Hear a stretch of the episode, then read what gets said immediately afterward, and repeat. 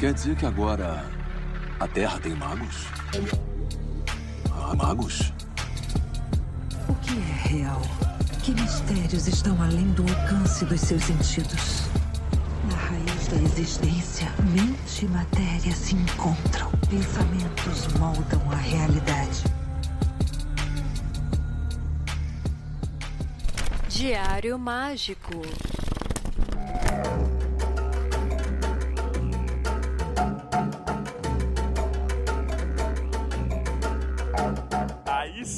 Eu sou Rodrigo Vignoli, seu apresentador, e está começando agora mais um Diário Mágico, o seu podcast quinzenal de histórias de espiritualidade, ocultismo e sobre a anotação sistemática dessas experiências por parte dos nossos convidados.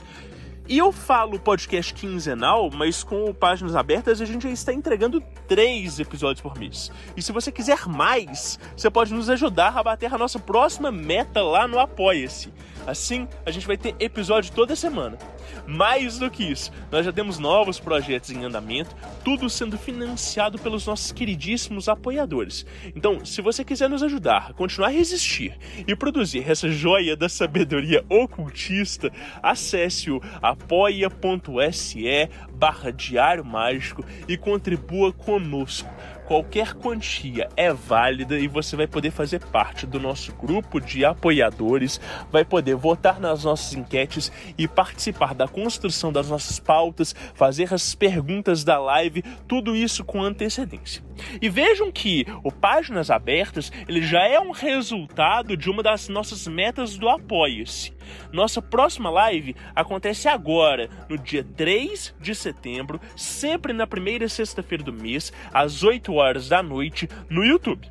O tema dessa próxima live será a dinâmica dos relacionamentos, amarrações, contratos sutis, chantagem emocional, vampirismo energético, enfim, todos estamos sujeitos a toda sorte de intenções de terceiros. Como será que você lida com o que é projetado para você? E será que você tem consciência do que você projeta nos outros? Se você tiver histórias para nos contar, envie pra gente um áudio no número DDD 31 97537 5123. Ou então você pode mandar história no nosso e-mail também, contato arroba diariomágico.com.br. Lembrando que Diário Mágico é sempre com CK. Nós queremos saber das suas experiências. Quem sabe elas não ilustrem as situações que nós vamos narrar na nossa próxima live.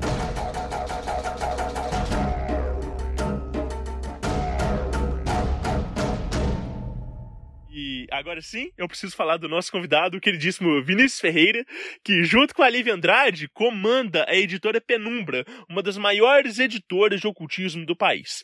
O Vinícius também é integrante do Magicando, nosso podcast vizinho aqui do lado, com o qual estamos sempre colaborando. E, além disso, ele é um cara super interessado e engajado na pesquisa e na prática de magia do caos. Mas isso eu vou deixar para que ele mesmo comente. E então, Vamos abrir esse diário? Folhas brancas sem pautas para transbordar à vontade.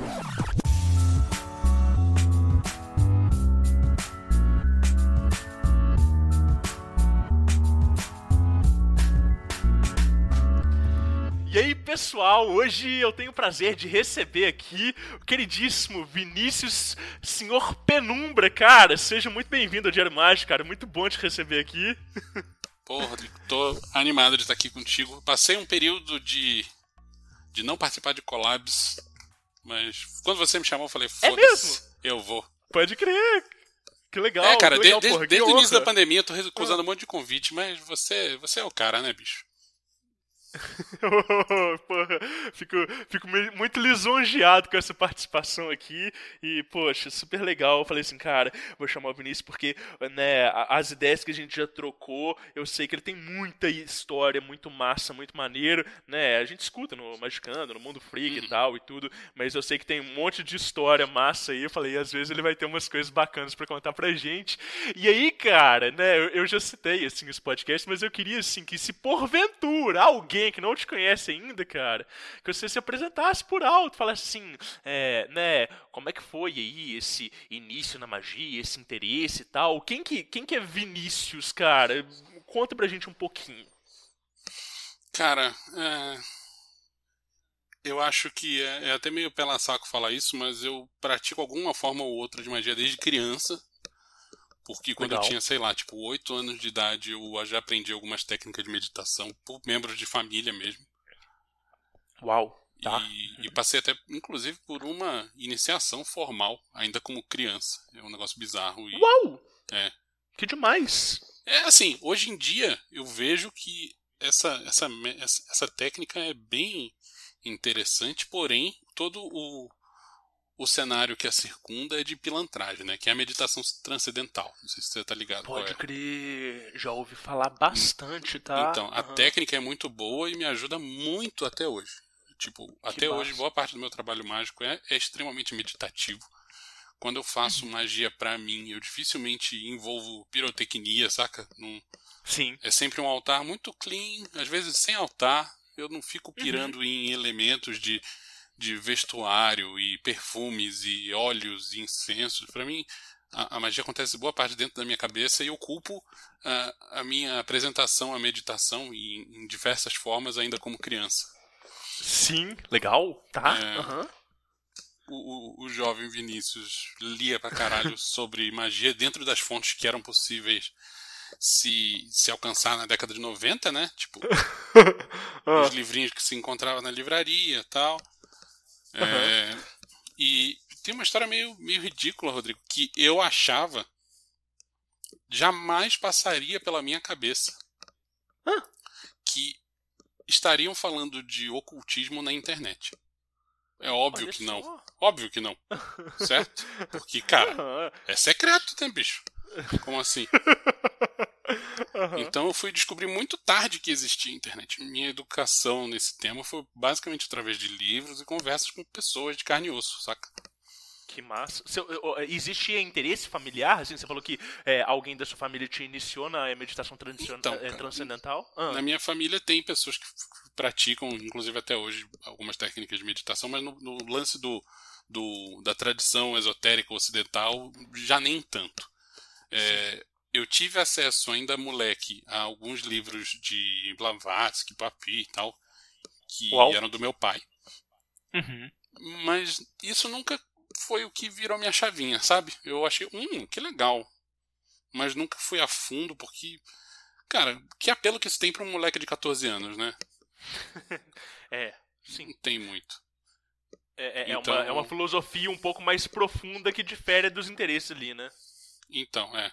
Então, por conta de família, eu tive acesso a esse material, mas ninguém me empurrou nesse caminho e, e não fui muito a fundo por conta disso. Esses interesses acabaram aparecendo mais tarde por pesquisa própria mesmo. Eu tinha. é, tive a sorte de ter. E, e isso eu devo à maçonaria. né? Eu tinha. Eu nunca fui maçom, nunca tive parentes próximos maçons, mas eu tinha amigos com, com pais maçons e amigos demolei quando era moleque. E, Legal. e eu tinha acesso à biblioteca da maçonaria da cidade onde eu morava. Nossa, maravilhoso, Então, tá? Um- algumas coisas eu consegui. Algumas coisas que eu não tinha em casa, que eu não achava em livraria, eu consegui acessar por ali. Pô, um acervo foda, né? De, É, à- sim, à sim. disposição. Uhum. Aham. Algumas coisas Legal. o pessoal torcia um pouco o nariz e tal, pra, pra, pra liberar pra um, pra um moleque que não tem relação nenhuma. Mas, mas acaba, acabei lendo algumas coisinhas ali. Que legal. E, e aí, isso, isso foi um pontapé inicial, tipo, pra, pra, pra chegar numa magia um pouco mais formal, assim, de, de É, praticar e tal. Sim, é, tive contato, acho que todo mundo, né, cara, da nossa faixa etária, tive contato com, com pessoas que, que praticavam Wicca, quando era moleque também. Pode crer, legal, Mas isso- tá? Aham. Eu nunca consegui comprar a ideia. Uhum. Porque as pessoas falam, ah, beleza, chega aí, participa aí do, do encontro que a gente vai ter, vamos celebrar a roda do ano tal. Vamos fazer um, uma celebração do Deus, da deusa. Eu, ah, tá, mas qual o objetivo? Não, mas vai ter celebração, roda do ano. E, e eu nunca consegui arrancar um objetivo palpável. Tipo, ok, você vai juntar com uma galera, vai tomar um vinho ruim, e, e qual é, né? No fim das contas, qual, qual o seu objetivo? E Sim. me parecia muito mais religioso do que mágico. E por isso eu, Tá. eu tive contato, li sobre ainda moleque, os livros que eu tive acesso, né? Que hoje em dia é, a maioria é autores brasileiros, é autoras brasileiras e tal. Aham. É, mas não, não peguei um Gardner pra ler quando era moleque, por exemplo. Né? É, Mas- e, mas, Mas, nunca me Wicca não interessou. bateu tanto. Não Aham, bateu, não aham. bateu. Também tive contato com o Telema. Aí, ainda moleque, também peguei a porcaria do livro da lei pra ler e não entendi nada. Eu falei, ok, isso é uma maluquice da cabeça de um doido, foda-se. E não dei sim. bola, não, não levei Sim. adiante. Aham. E, cara, prática, prática mesmo, foi começar com Magia do Caos, já depois de um tempo. Depois de conhecer o Libernu, que não existia em português, eu fui catar o, o, o inglês. Aham. E aí eu falei, ok, isso aqui, aqui tem coisa que dá pra fazer e, e ver se funciona. E eu não sei se é assim com todo mundo, mas com muitas pessoas que eu, que eu conheço, quando você faz os primeiros experimentos mágicos pra valer, Aham. é quase certo que essa merda vai funcionar, né? Sim, cara, sim. É, é, a famosa sorte de principiante se aplica demais à magia. Total, e eu acho que também tem uma coisa que o, o- o seu fator de censura, ele, ele fica um pouco é, desabilitado por, por- porque você tá muito inebriado com aquilo dali, né? Uhum. Eu, eu lembro que quando eu testei, assim, meu primeiro sigilo, eu tava tão excitado de falar assim, cara, será que esse rolê é real mesmo? Será que, tipo assim, o que, que eu vi a minha vida inteira de fato existe? Que, tipo assim, é, não tinha muito espaço para as coisas darem erradas. Era uma coisa simples e direta e pontual, de tipo de um teste, de quase que um desafio ao universo, do tipo assim, ok, me prova que isso aqui é real, saca? E aí não tem como provar, né, Vinícius? Você desafia o universo, o universo vai te, vai te responder de alguma forma, né, mano? To- toma essa, né? É, toma Chupa essa. essa manga. Então, e aconteceu justamente isso, cara. As primeiras experiências que eu fiz deram certo assim no nível estratosférico e você mira em objetivos inalcançáveis só, só porque você sabe que não vai dar certo e a porra dá certo, né? Aí você fala, cara, aí tem coisa, hein? Acho que eu vou, acho que eu vou mais a fundo. Aí é buraco Aham. negro, né? Aí você não consegue escapar depois. Foi, foi daí que você que você foi pra, pra tipo é, é, é, grupos mais formais de trabalho e tal? Foi, foi, foi, Foi, por essa foi. entrada aí? Exatamente. Aham. Depois que eu já tinha começado com esse trabalho, passou-se um tempo, uns anos, não sei dizer quantos. Uhum. E, e aí sim eu fui procurar me, me afiliar. Acabei entrando na IoT. Isso foi, eu entrei na IoT foi lá pra 2014, 2015, cara. Maravilha, tá. E, tá, e de, de lá pra cá, isso tem norteado boa parte, boa parte da minha prática. Tanto as coisas que a gente desenvolve em grupo, quanto ideias que você troca com, com pessoas que você conhece dentro da organização, né? E que te estimulam a perseguir um determinado caminho na sua prática pessoal. Sim. Nossa, maravilhoso, tá. É, e, que faz toda, toda a diferença ter, assim, um grupo estruturado. Nada contra a galera que pratica é, sozinho, mas, assim, é justamente nisso, né? De você entender que as pessoas, elas têm referências parecidas com as suas e que aí você consegue estabelecer um, um diálogo um pouco mais profundo, né? Pelo menos é, é, é, é, é- é a minha percepção, assim, né? Que legal. É, cara, e, e você estando num grupo tão diverso assim, né? É muito legal que você tem contato com pessoas que. Ah, é, talvez, talvez o. Talvez a ideia que se tenha é que de, de que todo mundo tem um pensamento muito similar, mas a real é que não. A real é que existem pessoas de, de vertentes muito diferentes ali e Sim. com quem você não teria contato por outros caminhos. Então, por Sim. exemplo, você coloca no mesmo ambiente um, um satanista, uma pessoa que é, é, é de origem judaica, que segue a, ca- segue a cabala judaica num nível hard, que você não vê a galera do ocultismo tradicional praticando, Sim. e, e gente que é do discordianismo loucão, e bota todo mundo Telemita junto e todo e- mundo troca ideia. É, telemita, Aham. o pessoal da bruxaria tradicional, bota todo mundo num, num, num saquinho, sacode e sai uma mistura muito maluca. Legal, então, o que legal. brilha pra mim justamente não é as pessoas terem um, ideias similares, é justamente as pessoas terem ideias diferentes, saca? Legal, muito bom. Eu estava eu tava pensando justamente sobre isso esses dias, é, de que é, o, o, grande passo mágico na minha vida, grande diferença na minha vida foi ter participado de um grupo, né? É, eu não posso nem falar que é uma ordem iniciática, mas era uma escola iniciática. É, e, e, era um grupo desses, assim, birutão, assim, biruta mesmo. Mas que era um grupo de, de galera que mexia. É, mas de galera que mexia com energia e tal. E, uhum. e, e eu era um total, né, como você falou mais cedo, né, é, uma porta. e então eu não, não tinha muito, muita percepção energética, assim, nenhuma. É, e, e foi essencial para mim ver as pessoas reagindo a diversos estímulos diferentes e ver como cada pessoa tem uma forma de interpretação do universo, né, espiritual e energético e como que algumas pessoas interpretam as coisas de forma mais literal e outras mais metafóricas e tudo. É, aquilo dali é, é, me, me forneceu uma bagagem que eu não conseguiria obter se eu tivesse poderia ser as mesmas pessoas na vida real, mas que eu, que eu não tivesse contato com as práticas individuais delas, assim, sabe? É, então, eu acho que o, o, o, contraste de perspectivas e, sobretudo, de percepções e de sensibilidade al, alcança demais é, é, um nível didático que nos fornece uma série de insights que, às vezes, eles não são disponíveis quando a gente é um praticante solitário e uhum. tal. Eu penso muito assim. É, justamente. Eu acho que o praticante solitário tem muito a perder, na real. Sim. É, eu acho que ele totalmente pode desenvolver a prática dele demais num, num determinado sentido, né, num determinado lado que ele de, de, decida seguir, trilhar, uhum, uhum. mas não estar exposto às experiências do, do outro, seja lá quem for o outro, é, é, um, é uma deficiência, cara, eu acho, na formação Legal. mágica. Eu não digo necessariamente que todo mundo precise estar num grupo organizado desse, mas a troca de experiência com pessoas é muito importante.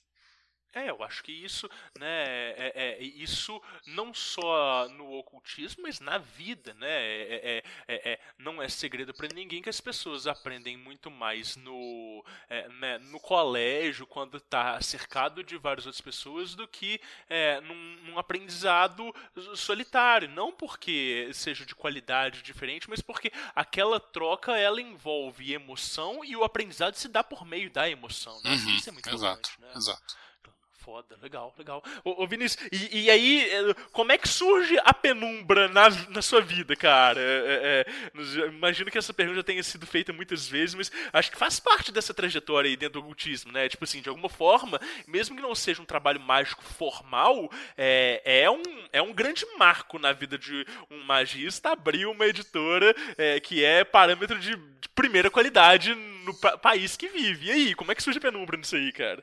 Ah, cara, ah, vamos, deixa eu ver como que eu organizo isso para te falar. Bom, é, eu tinha passado por uma série de experiências interessantes num, num, num, passado médio prazo, vamos dizer assim, tipo, nos últimos poucos anos antes do, da abertura de, da editora. Para quem não sabe, eu sou engenheiro de formação. É, eu tinha um trabalho que muita gente invejaria, eu acho. Tipo, um trabalho maneiro, numa empresa estável, ganhando um bom salário uhum. horários definidos, aquela coisa toda, né? E, Uau. tipo. Acho que a maioria das pessoas não trocaria isso por uma grande incerteza de vou abrir uma editora de livro de macumba, sabe? Mas eu, eu tinha recentemente tido contato com uma série de pessoas fora do Brasil, que fique bem claro, que viviam de magia, cara. As que pessoas legal. não tinham um trabalho formal. E eu posso, posso falar que isso aqui não é segredo de nada. Eu fui num encontro internacional, fui na. Fui justamente na Alemanha, mas não foi dessa vez que eu fui no, no, nos monumentos megalíticos. É, eu fui na Alemanha, conheci um monte de gente que eu não conhecia, e quando as pessoas se apresentavam para mim, é, Oi, meu nome é Fulano, tal, beleza? Pô, que legal, de onde você é? Pessoas me perguntavam, em vez de perguntar com que você trabalha, as pessoas me perguntavam: Você trabalha? E eu nu nunca tinha caído a ficha para mim de que trabalhar não é uma obrigação, saca? Uma obrigação legal. que demais, aham. Uhum. Porque assim, uhum. eu, eu, não posso dizer que eu, que eu tive uma infância sofrida e, e, e, pobre pra caralho. Mas eu não venho de berço de ouro também, saca? Sim, sim, sim. Na minha casa sempre se teve que trabalhar pra caralho. Eu trabalho desde os 16 anos sem parar? E, e, nunca, nunca me ocorreu a possibilidade de que é, não trabalhar ou trabalhar menos fosse, fosse viável. Então a primeira coisa que, que, que a primeira sementinha de que é, trabalhar num escritório de 9 às 6 não fosse o único caminho surgiu, acho que nesse encontro em que eu conheci pessoas que viviam de magia. Legal. E eu pensei, cara, eu gosto tanto disso, eu queria que isso fosse a minha vida. E isso ficou fermentando durante um tempo. Aham. É... Aí beleza, corta para o trabalho que era muito legal começou a ficar chato. Uhum. E na real é que eu não tava mais com, com aquilo no meu coração, sabe? Uhum. Ah, eu não sei se, se, se você ou seus ouvintes têm ou se já tiveram essa experiência, né? Mas eu, em algum ponto eu tive amor à camisa. Tipo, vestia a camisa da empresa, Nossa. achava legal pra caralho, falava, porra, é isso. Era fã de marca, sabe? Imagina, sei lá, um cara que é fã da Apple e é chamado para trabalhar na Apple. Essa pessoa fica totalmente besta, né? Esse foi mais ou menos o meu caso durante um tempo. Entendi. E eu fiquei muito, muito brochado depois de um tempo. Eu falei, cara, não quero mais fazer isso. E comecei a procurar coisas de opções de negócios para abrir. Tinha opções muito nada a ver, tipo uma clínica holística, um aluguel de Harley Davidson. Pensei em coisas muito nada a ver. Caramba. E, e nesse meio tempo eu tinha, tinha comprado uns livros importados, né? Entre eles o, o, o livro lá do Kennedy Grant, o Renascer da Magia, que foi que veio a ser o primeiro livro que a Penumbra publicou. Maravilhoso. E eu tava com esse livro, tava lendo tal, comentei com uma pessoa na época que, que eu tava lendo esse livro, ele falou, pô, eu tenho a versão em português. Eu falei, ué, versão em português? Nunca vi. Ele falou, é Antigona tal. Eu fui me, me informar e descobri que existia um Renascer da Magia, publicado pela Madras, em 97, se não me engano. E tava vendendo a 700 reais no Mercado Livre. Caraca! Eu falei, cara, você tá vendendo a 700 reais é porque tem gente pagando 700 reais, né? Sim, sim, sim, sim. Aí, tipo, eu pensei, opa, aí talvez tenha uma oportunidade de negócio. Então juntou o fator uhum. de quero viver de magia com quero abrir um negócio e existe uma oportunidade de negócio no, no campo da magia. Legal. Então juntou esses três fatores aí e saiu um, um uma penumbra em versão trial, vamos dizer assim. Eu não larguei meu emprego no primeiro momento. Uhum. E, mas logo ficou insustentável. Eu não estava fazendo nenhuma coisa direito nem a outra. Eu falei, ok. Tem, tem, uma escolha precisa ser feita. E aí eu larguei o outro trabalho. E, e hoje eu vivo disso. Que legal, cara. Que legal. Ganho menos, trabalho mais, mas estou mais feliz.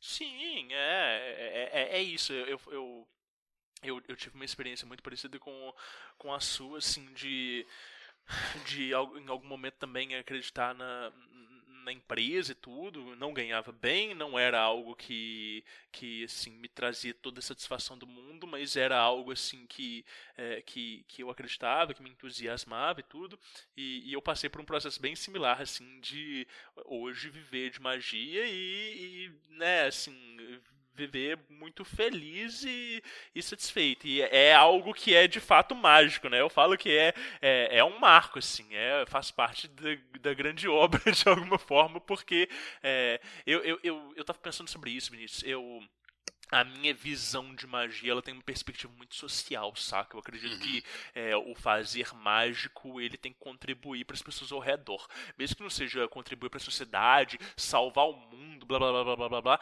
é, o que, que você faz no mundo ele tem que impactar as pessoas imediatamente ao seu redor de forma positiva, uhum. né? E, e, e, eu acho que assim, lógico, falando do fazer magístico, mas eu acho que isso em qualquer em qualquer nível, né? É, e e, e, a pessoa que ela pratica magia e ela torna a vida dela, a vida dos outros ao redor dela mais miseráveis, alguma coisa não está sendo feita certo. É, então, é por isso que eu falo que, que a, a, a, fundação de uma editora de ocultismo é um passo muito legal e é muito legal ouvir essa história é, da sua boca, cara. Muito obrigado aí por compartilhar. então, cara, e eu devo dizer que essa não foi. É, eu gostaria de contar uma história bonita aqui de que de que eu tinha a intenção de causar um impacto positivo na comunidade, mas, mas não tinha. Eu estava pensando Sim. em mim. E depois eu vim a me ligar que, cara, isso que a gente está fazendo é muito legal.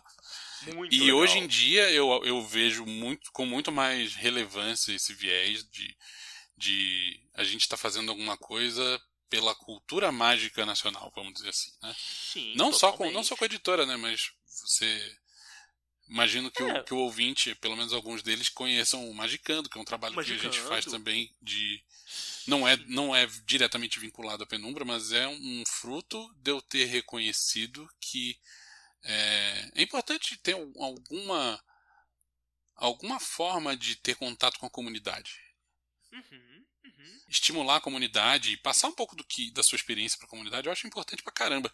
Isso é uma coisa que eu não tive quando eu tava lá no começo e eu gostaria que tivesse alguém me pegando pela mãozinha, saca?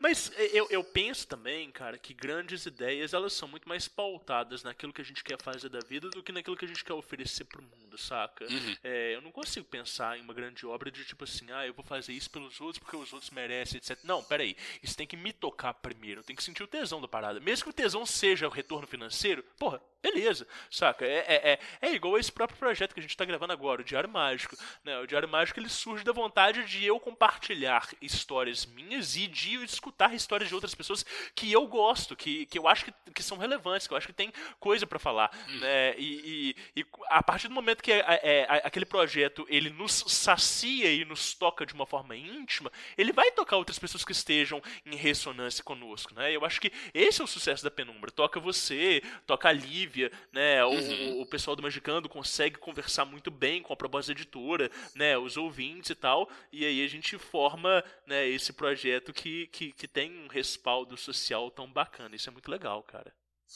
Sim, sim. Muito maneiro. Cara, Hoje em dia eu e- sou muito feliz de ter seguido esse caminho, sabe, Rodrigo?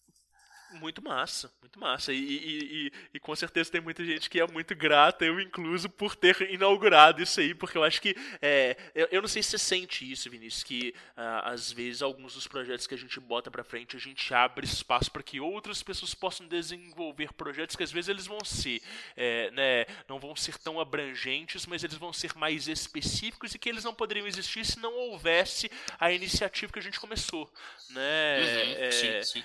Mas provavelmente você deve ver muita coisa é, no sentido de que outras, outras iniciativas de outras pessoas que é, elas só surgiram por causa da penumbra e tal, e isso é muito bacana, né, cara? Uhum, sim, sim, total. Tem bastante Bom, coisa rolando mas- hoje em dia e, e, embora eu não me sinta diretamente responsável por nada, eu às vezes me pergunto se estaria acontecendo, principalmente no ramo editorial aqui no Brasil, né? Se a gente não tivesse feito a maluquice que a gente fez. Aham, aham, de, de, de publicar os primeiros livros e pronto, né? Sim, sim, sim. Através do Diário Mágico, o futuro degusta o passado.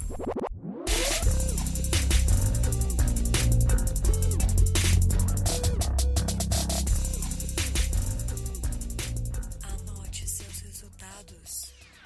Bom, então vamos pro, pro momento. Você separou umas histórias pra gente, Vinícius? É, é, eu falo sempre para pros convidados pra eles trazerem assim, umas experiências massas que já vivenciaram. Eu sei que você já passou por muita coisa aí. Queria ouvir de você o que, que você separou de, de, de, de acontecimentos ao longo dessa vida magística e, e espiritual sua. O que, que você tem aí pra gente, cara?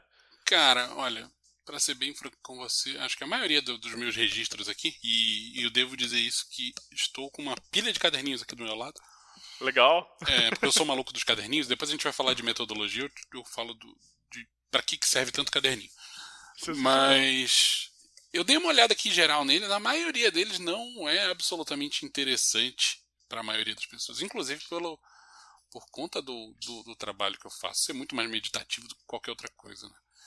Então, o resultado da maioria das minhas experiências é muito mais é, um- uma série de percepções e sacadas que eu tenho sobre a realidade e, e sobre eu mesmo e sobre como eu posso me melhorar e enfim do que coisas fantásticas estilo bola de fogo, saca? Sim. Então, eu separei aqui algumas histórias, mas na real a maioria é extremamente desinteressante. Se, se fosse um livro, seria um livro chatíssimo. Mas é aquele negócio, as nossas experiências elas parecem desinteressantes pra gente porque a gente tá acostumado com aquilo dali. É, mas as pessoas que vêm de fora, isso gera uma série de insights, né? E, e, e seja de como é, perceber as próprias experiências internas, seja de como é, né, administrar esses insights, é, eu acho que é, é super válido né, esse tipo de, de, de, de história e de relato pra gente entender melhor do, do da psique humana e da nossa experiência magia, com a magia. É, eu acho que ao folhear os meus caderninhos aqui, em ordem cronológica, você vai percebendo que é, a loucura vai se instalando na cabeça da pessoa por conta da letra, da caligrafia mesmo, que vai mudando, sabe? Tá. Uhum, Era uhum. todo extremamente bonitinho, arrumadinho, cheirosinho no começo, e hoje em dia é uma loucura. Os meus caderninhos não fecham mais, tem um monte de recorte. Você começa a enxergar relação com coisas malucas que você vê no seu dia a dia e você pega um negócio e fotografa, imprime e cola. E tem recorte de Polaroid, e tem e tem pedaço de papel de presente colado, e são formas e coisas malucas que você vê e que são associadas a alguma coisa que você fez no passado. E, e, e, trabalhos que você faz e que se você voltar no passado você descobre que tem a ver com algum sonho que você teve, quer dizer, isso era uma coisa que já estava lá fermentando no seu subconsciente faz um tempo, né? então, são, são várias coisas que são bastante interessantes para quem estava lá, né? Mas eu não sei o quanto isso pode ser relevante para o ouvinte. Sim, sim, sim. Bom, brinde-nos com as suas experiências e a gente vai julgar. Bom, beleza. É, deixa eu ver aqui. Você me dá um tempinho que eu vou pegar aqui claro. caderninho? Se você quiser, eu até leio uns trechinhos. Claro, claro. É... Bom, eu vou falar de um, de um sonho que eu tive. Eu acho que eu posso ler esse sonho aqui inteiro. Uhum. É... E você vai ver que o sonho é absolutamente ridículo, mas ele me empurrou num dire... numa direção de trabalho mágico. Uhum. E o trabalho mágico teve, teve consequências, e tudo isso está separado em partes diferentes, de caderninhos Uau. diferentes. Tá. Mas deixa eu achar aqui só um minutinho. Eu anotei onde está.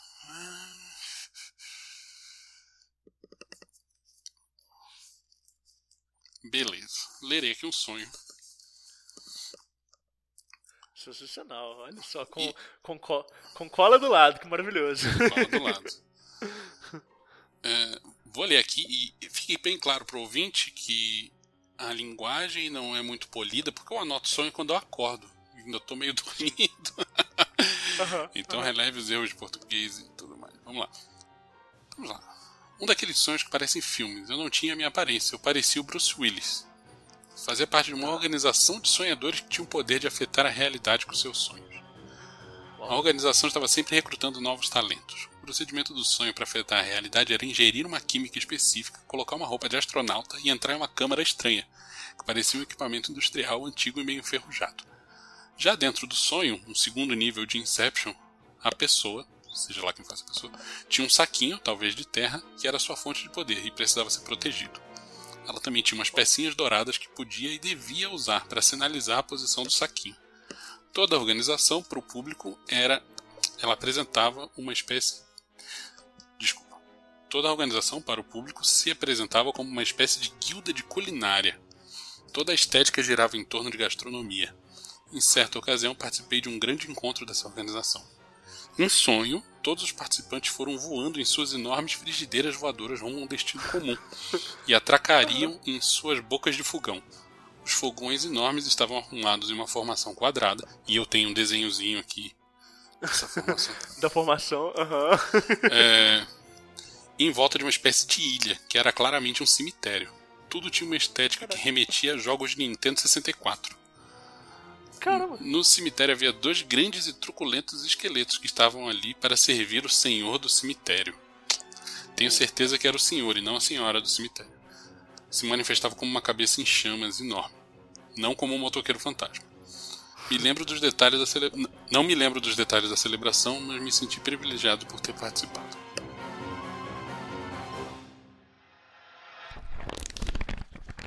Esse foi o sonho. E eu falei, ok, se o senhor do cemitério se apresenta para você num sonho, você não fica de boa com isso, né? Você, você tem que ir Sim. atrás dessa porra. Sim. E- então, rolou aí uns trabalhos com esse senhor. é, foi o início de uma relação duradoura que se mantém até hoje. Mas o que, Legal. e o que eu achei legal de verdade foi que, e são aquelas coincidências que não podem passar batida, né? Assim que eu comecei a trabalhar com isso, é, e eu achei isso em, em outros caderninhos aqui, eu comecei a ver pela rua pássaros mortos. Um monte. Caraca. aham. E eu comecei a tirar foto. Então tem um caderninho aqui que tem fotos de passarinhos caídos pelo chão. Olha só. E tipo, com qual frequência você tá andando pela rua e acha passarinho morto pelo chão? É muito raro É pra raro. mim. Sim. E sei lá, você vê três em um dia, não é coincidência, né, cara? Nu, caramba, tá. É, Era, era uma frequência alta mesmo, É, sim, sim. tá. E, e aí depois isso foi diminuindo, essa Sim, frequência? sim, foi diminuindo. Mas acho que ficou sinalizado que o contato deu certo, né? Totalmente. E- Mas, tipo assim, isso foi um contato. é, foi um trabalho que você fez que ele foi um pouco mais prolongado? Tipo, por um período você foi vendo isso? Ou não? Ou foi uma coisa meio pontual de tipo assim, tive esse sonho, vou entrar em contato com essa inteligência Então, e. depois Ah. desse sonho, fiz um, um trabalho para me apresentar, eu não achei isso. Porque justamente Aham. tudo separado. Mas eu me lembro que sim, fiz um, contrato, um contato para me apresentar. A apresentação rolou. E, mas sabe, só apresentação, saca? Sem pedir favor, sem, sem, sem nenhuma demanda. E na sequência, tipo, semanas depois, começou esse negócio do- dos passarinhos. E Olha essa é uma entidade que eu ainda estabeleço contato com qualquer coisa de necromancia que role. Que legal, tá. E aí quando você vê É um uma porta que ficou aberta para sempre, tem saca? alguma coisa ali pra você consultar. É, hoje em dia eu não tenho ido muito pra, pra rua, né? Então, sei lá como é que esse sinal apresentaria-se pra mim. Mas é isso, acho que ficou marcado aí uma âncora de significado, né? Aham, pode crer. Pode crer, uma, uma âncora de significado, total. É, cara, e, e- e- Mas e, e como é que você interpretou isso, assim? Tipo, é, é, é, é um- é uma. É uma inteligência que se apresentou pra trocar ideia e aí beleza, tipo assim, vou, vão lá ver o que que pega e, e, e, e vão ver o que que ela quer comigo, é tipo isso. É, cara, que eu acho que você ter um. Quando, quando alguma inteligência desse tipo se apresenta pra você, ou aparece de alguma outra forma, e você tem um- a curiosidade de correr atrás, de, de estabelecer um contato mais profundo, eu acho que Aham. isso tem uma tendência a ser muito mais forte, vamos dizer assim, do que se você simplesmente tirar uma coisa da sua cabeça e falar: Sim. vou inventar uma entidade X ou vou contactar a entidade X da mitologia Y, sabe? Sim, totalmente, claro, claro. O, o meu trabalho é muito pautado também no lance do subconsciente e no lance dos sonhos, né? Então, eu faço registro separado de, de sonho e de, e de trabalho mágico propriamente dito. E os dois têm, são frequentemente in- interconectados. Em várias ocasiões no meu, no meu trabalho de sonho eu faço referência alguma entrada no trabalho mágico e vice-versa, sabe? Olha só, que interessante, tá. Nesse legal, caso em particular, eu fui meio besta e não fiz o link. Aham. Mas esse é um ponto que, que é meio que ponto comum aqui no, nos meus registros. Cara, mas é, é, é muito interessante como é que o sonho ele alimenta de fato é, uma, uma, uma parte da mente que ela está muito ativa durante o trabalho mágico, né? É, Uhum. São muitos os autores que eles utilizam essa correlação para né, para fazer um trabalho em comum assim. Eu, eu sou uma pessoa que eu não tenho tanta facilidade com sonhos, mais por displicência do que por tudo. Mas os poucos que eu tenho, às vezes, é, é- é, eles, eles têm uma relevância muito interessante. Ao contrário né, da, da minha senhora Raquel, que desde sempre muitos sonhos premonitórios e, e muito, muito espaço assim, de, de, de conselhos mesmo e tudo. É, é, é um local onde eu presto mais atenção. Às vezes eu presto mais atenção nos sonhos dela do que nos meus, sabe? Porque você sabe quem que é médium de fato e quem que tá só operando o Sim. rolê, né? Então, isso é uma outra coisa que, que eu faço também, né? Como minha percepção é bem limitada, eu faço Aham. questão de registrar sonhos que as pessoas contem pra mim que tiveram comigo.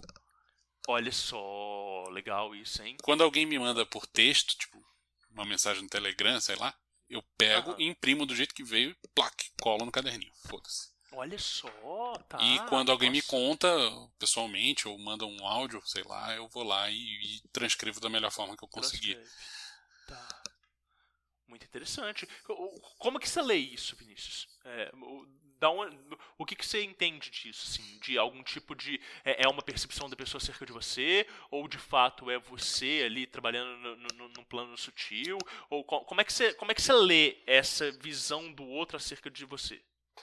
Cara, na, na minha opinião, na grande maioria dos casos, é apenas uma. Vamos dizer assim, apenas uma coincidência. Tá. Mas em alguns casos mais raros tem o lance de que tem a ver o que a pessoa sonhou com alguma coisa que eu estou fazendo e eu acho que sim, pode ser um reflexo de alguma manifestação sutil. Mas eu acho que, ali, né? sei lá, se eu tivesse que chutar, eu diria que 75% dos casos não tem nada a ver e só a pessoa pensou em mim em algum momento do dia e, e acabou sonhando. Uhum. Compartilho dessa, dessa percepção, sim. É, né, e, e às vezes é isso, né? O subconsciente das pessoas é tão, tão amplo e tão complexo que a gente não consegue nem pensar da onde que vem, é, de onde que pode ter vindo essa influência, tá? É, cara, na real é difícil a gente interpretar nosso próprio sonho, né? Interpretar o sonho dos outros é mais difícil ainda. Mas Sim. eu acho que não custa nada você ter um, um- um registro, porque você pode fazer vínculo com, com coisas que acontecem tempos depois ou que aconteceram tempos antes, né? Cara, isso é muito bacana. muito Cara, folheando aqui os caderninhos, eu achei uma outra coisa que eu achei interessante, que tem a ver também com sonho e com trabalho mágico, Ah! que é uma coisa que eu não tinha percebido até hoje. Aham. Mas durante um tempo eu tentei fazer um, um servidor artificial, vamos dizer assim, Tá. que vamos dizer que ele não deu tão certo quanto eu gostaria. E, e- e Ah. ter caderninhos e, e diários é, é importante também para você sacar que nem tudo que você faz dá certo, né? Maravilhoso. Senão você fica com aquela impressão clara de que as coisas, nossa, tudo que eu faço dá certo. Mas não, cara, olha, olha com cuidadinho aí. Faz muita coisa Aham. que não dá certo também, e, e tudo bem. Sim, sim. Mas durante um tempo eu tentei fazer essa parada funcionar e não foi muito pra frente. E ok, cara, um belo momento eu simplesmente abandonei.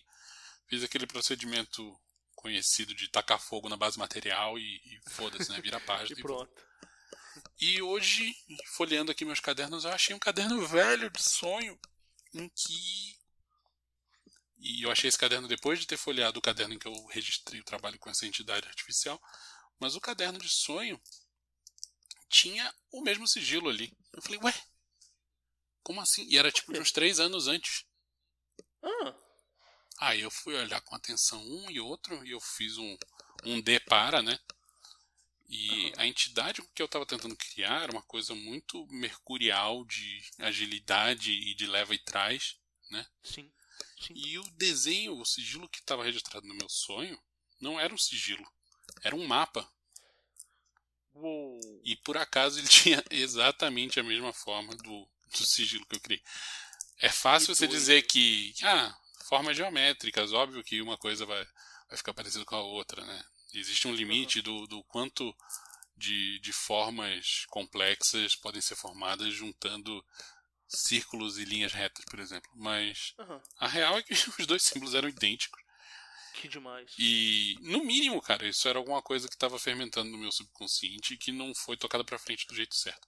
Aí eu fui ver e essa entidade era uma era uma entidade que eu estava tentando fazer com um aspecto mais mercurial e, e de carregar informação e de agilizar processos e tal. Aham. E essa era uma esse mapa que eu desenhei era um mapa de uma cidade em que tudo era parado. Olha só. Tá. E, e Ah. tá aí, é pra ir. Por isso que não deu certo, né, cara? Aham. Se isso no meu subconsciente, expresso em sonho, simboliza uma coisa que, que não anda pra frente, não faz sentido eu tentar fazer o sentido oposto, só porque sim, né? Aham. Então. E eu fiz essa relação hoje, eu não tinha me, me- me ligado disso.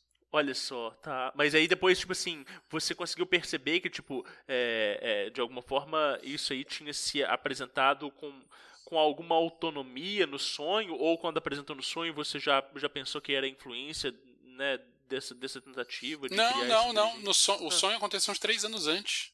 Olha só, tá? Que incrível. Eu tinha esquecido completamente. Pode crer. Porque assim, Uau. quando eu termino um caderninho, Aham, e isso leva qualquer tempo, qualquer período entre seis meses e um ano, aham. é, eu releio. Tá. Mas supondo que, eu- que o- que a entrada do, do caderninho tivesse, sei lá, no, primeiro, no, no- no começo dele. Até eu terminar o caderninho passou-se um ano. Passou-se um ano, li, passou-se mais dois anos, esqueci. Entendeu? Então é uma coisa que já não estava mais no meu, no meu consciente. E eu não tenho o hábito de ficar, a não ser que eu esteja procurando alguma coisa em particular, eu não tenho o hábito de ficar correndo atrás de cadernos muito antigos e procurando informação, sabe? Aham, aham. Cara, que legal, que legal, que legal. É, ô, Vinícius, e, e, e, e, assim, de experiências é, materiais, assim, eu lembro que uma vez você, você não chegou a contar o caso não, mas você chegou a, a, a, mencionar, assim, meio por alto, de que você tinha tido algumas experiências que elas botaram em xeque, assim, é, é, é, é, o ceticismo definitivo, né? Aquelas experiências que você fala assim, opa, pera aí, então, é, de fato, isso aqui é, é real, magia, acontece e tal.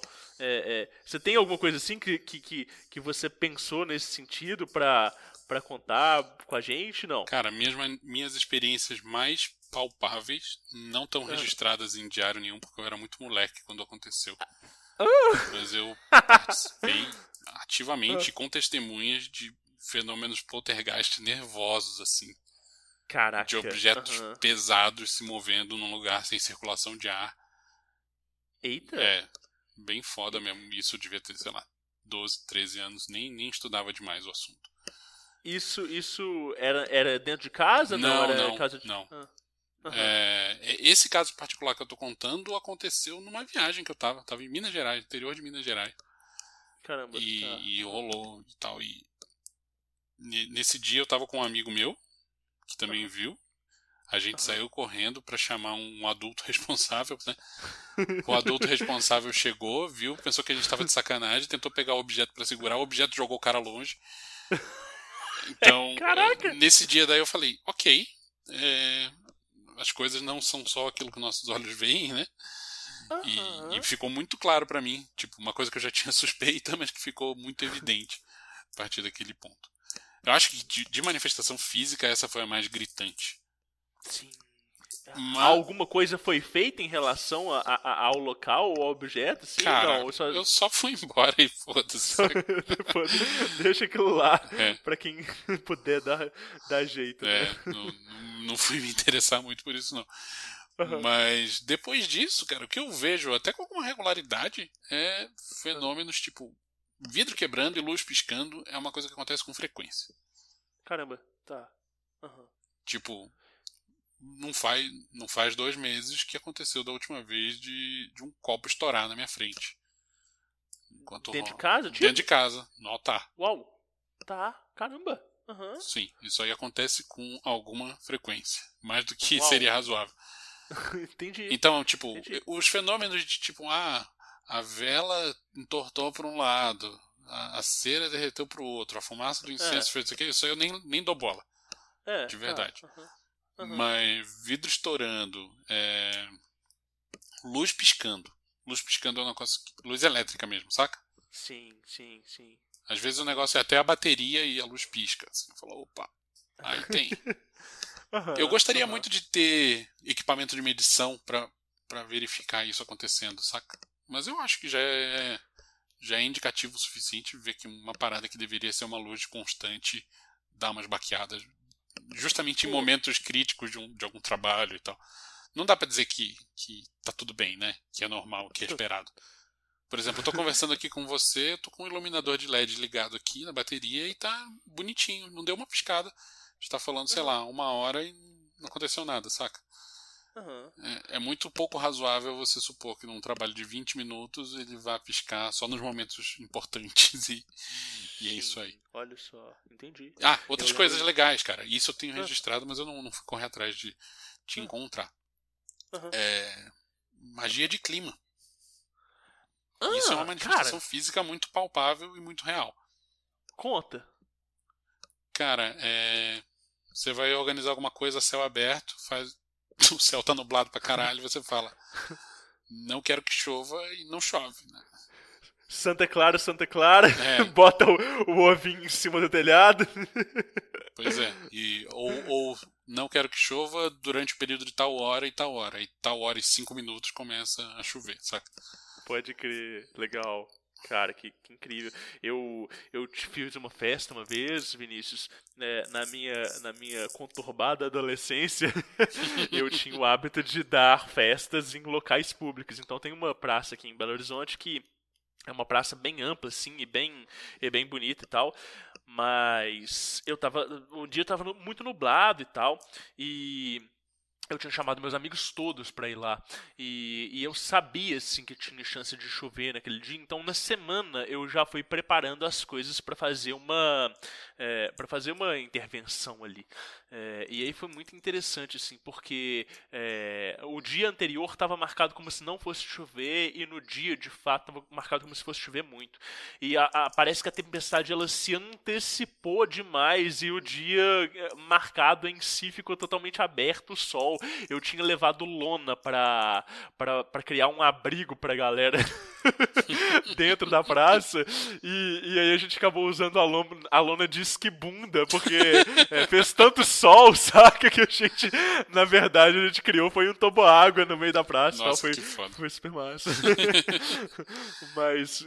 Que legal, magia climática é uma coisa que me interessa muito. Eu, eu lembro de um relato do Paulo Coelho, cara. Nem sei onde que eu Sim, vi eu, a- isso. eu acho que se bobear, eu lembro Ah. do mesmo que você.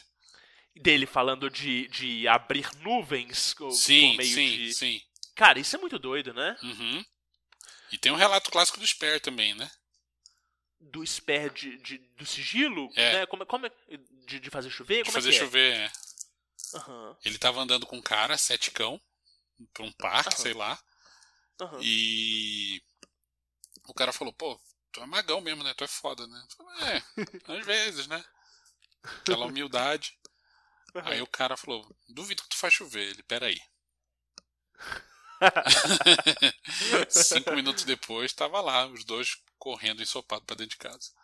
Caraca, caraca. Eu não, não lembro onde eu li essa história, pra, pra ser sincero, mas é uma história bem documentada. É, sim, sim, eu, eu, eu- já vi essa história também e, e eu acho ela muito, muito interessante e, e- e tudo na base do sigilo e da, e da operação. É, sim. né, Eu acho que nesse mental, caso em né? particular teve um lance que ele fez um sigilo num. Tipo, pegou um envelope, abriu o envelope pra usar como papel de rascunho, desenhou uma parada ali, ficou olhando e já era, sabe? Acho que foi isso. Sim. Ou tô confundindo duas Sim. histórias, mas é. Essencialmente, a moral da história é: o cara usou um sigilo pra fazer chover num dia claro e aconteceu. E choveu em cima dele do cara. É. do caralho, do caralho, do caralho. Ô, Vinícius, e, e tem mais alguma história antes da gente passar pra, pra parte prática de fato do Diário Mágico, pra discussão? Ah, cara, tem um- uma coisa aqui que eu achei que pode ser interessante ou não, mas tem a ver com a natureza multimídia dos meus caderninhos. Né? Eu sou o louco dos caderninhos, tem um monte de caderninho tudo de papel, Legal. mas como que eu faço para unir outras mídias a isso? né? Sim. É, então, eu tenho aqui um registro das minhas primeiras experiências com alguma forma de tecnomagia. Ó. E eu escrevi um programinha para tentar gerar números aleatórios. Tentar não, né? Para gerar números aleatórios. É, Aham. Para a galera mais técnica que estiver ouvindo, o Raspberry Pi, aquele computadorzinho tamanho de um cartão de crédito, ele tem um gerador de aleatoriedade real dentro dele. Olha. Ele, a maioria das aleatoriedades geradas por software são baseadas em algoritmo, né? então é uma falsa aleatoriedade. É um número que Entendi. parece aleatório. Para todos os efeitos práticos, ele é de fato aleatório, mas na verdade ele é pré-determinado. No Raspberry Pi eu, eu vim a descobrir que ele tem, na verdade, um chipzinho dentro dele que pega, se não me engano, diferenças na. na no magnetismo que está rolando na atmosfera, uma coisa assim Caraca. e gera um número verdadeiramente aleatório que não seja pré-baseado em software. Então eu escrevi um programinha para gerar uma quantidade enorme desses números, né, tipo, Aham. Não era um milhão, mas era tipo 10 mil números aleatórios, de 0 a 10, por exemplo. Aham. E o que o, o softwarezinho que eu escrevi fazia era justamente isso. Ele gerava os números e tabulava para você. Deu tanto do número tal, tanto do número tal, tanto do número tal. Se você faz 10 mil números aleatórios e tenta.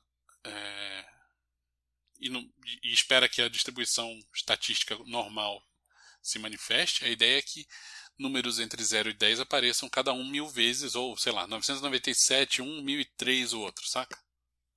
Uhum. Então, o objetivo desse trabalho era tentar influenciar a aleatoriedade e empurrar um determinado número para aparecer mais vezes do que os outros. Entendi.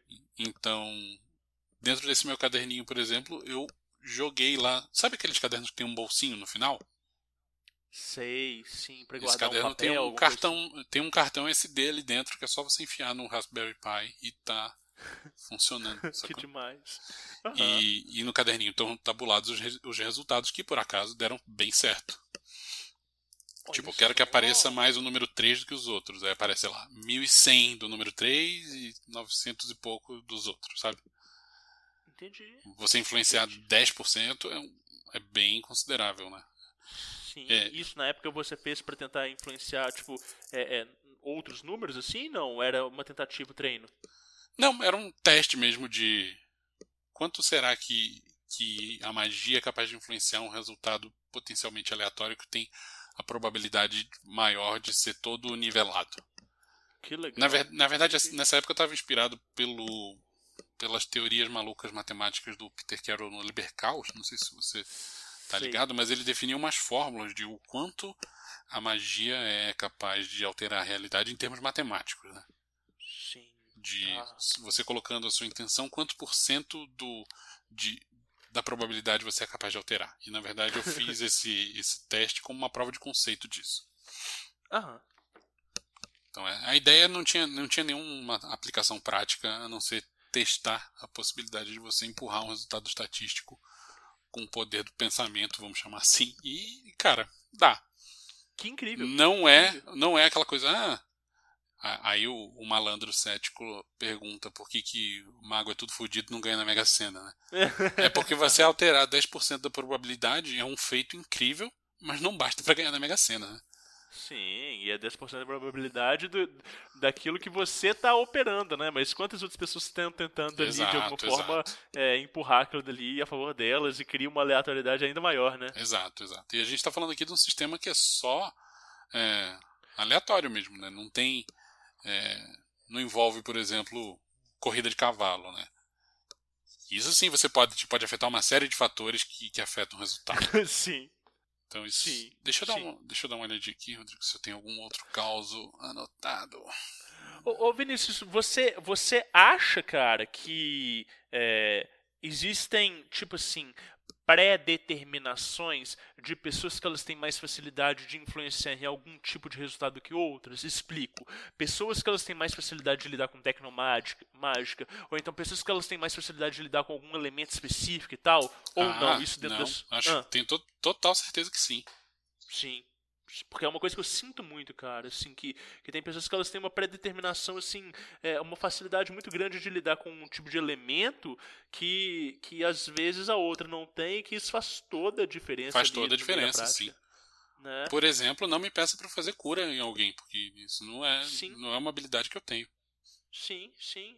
A última vez que eu tentei fazer. Não, não a última, né? É. Mas uma vez que eu tentei fazer cura e que deu certo, o que aconteceu foi brotar uma pessoa com um remédio que era proibido no Brasil entregar na mão do doente. Caralho. Esse é, o É o tipo, esse é o tipo de resultado que eu consigo, mas fazer a pessoa se sentir melhor imediatamente é uma coisa que não rola pra mim.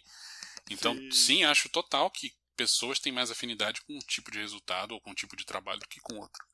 Sim, eu acho isso muito incrível. E eu, eu tenho pra mim também, Vinícius, assim, que essa coisa de. é, da gente sentir certas afinidades com algumas linhas de trabalho. Então, por exemplo, dessa coisa da gente às vezes não sentir afinidade de cara com o Ica e tal, é, diz muito também da nossa potencialidade, da onde que a gente deve investir ou não, né? Uhum. Então, essa coisa da meditação transcendental, de ela te oferecer todo um, um background para você conseguir trabalhar algo que você já tem uma potência e que a magia do caos ela vai amplificar, né? Eu, eu penso Uhum. por aí, cara. Ah, cara, eu acho que.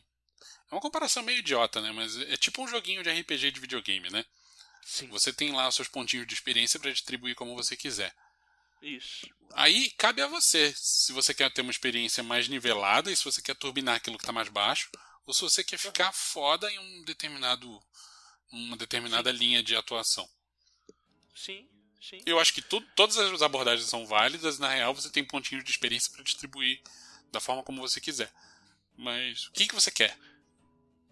É, e, e, e os pontinhos de experiência, às vezes, eles não são infinitos, né? Pois Assim, é, pois é. Na verdade, é são aquele finitos ne- demais até, né?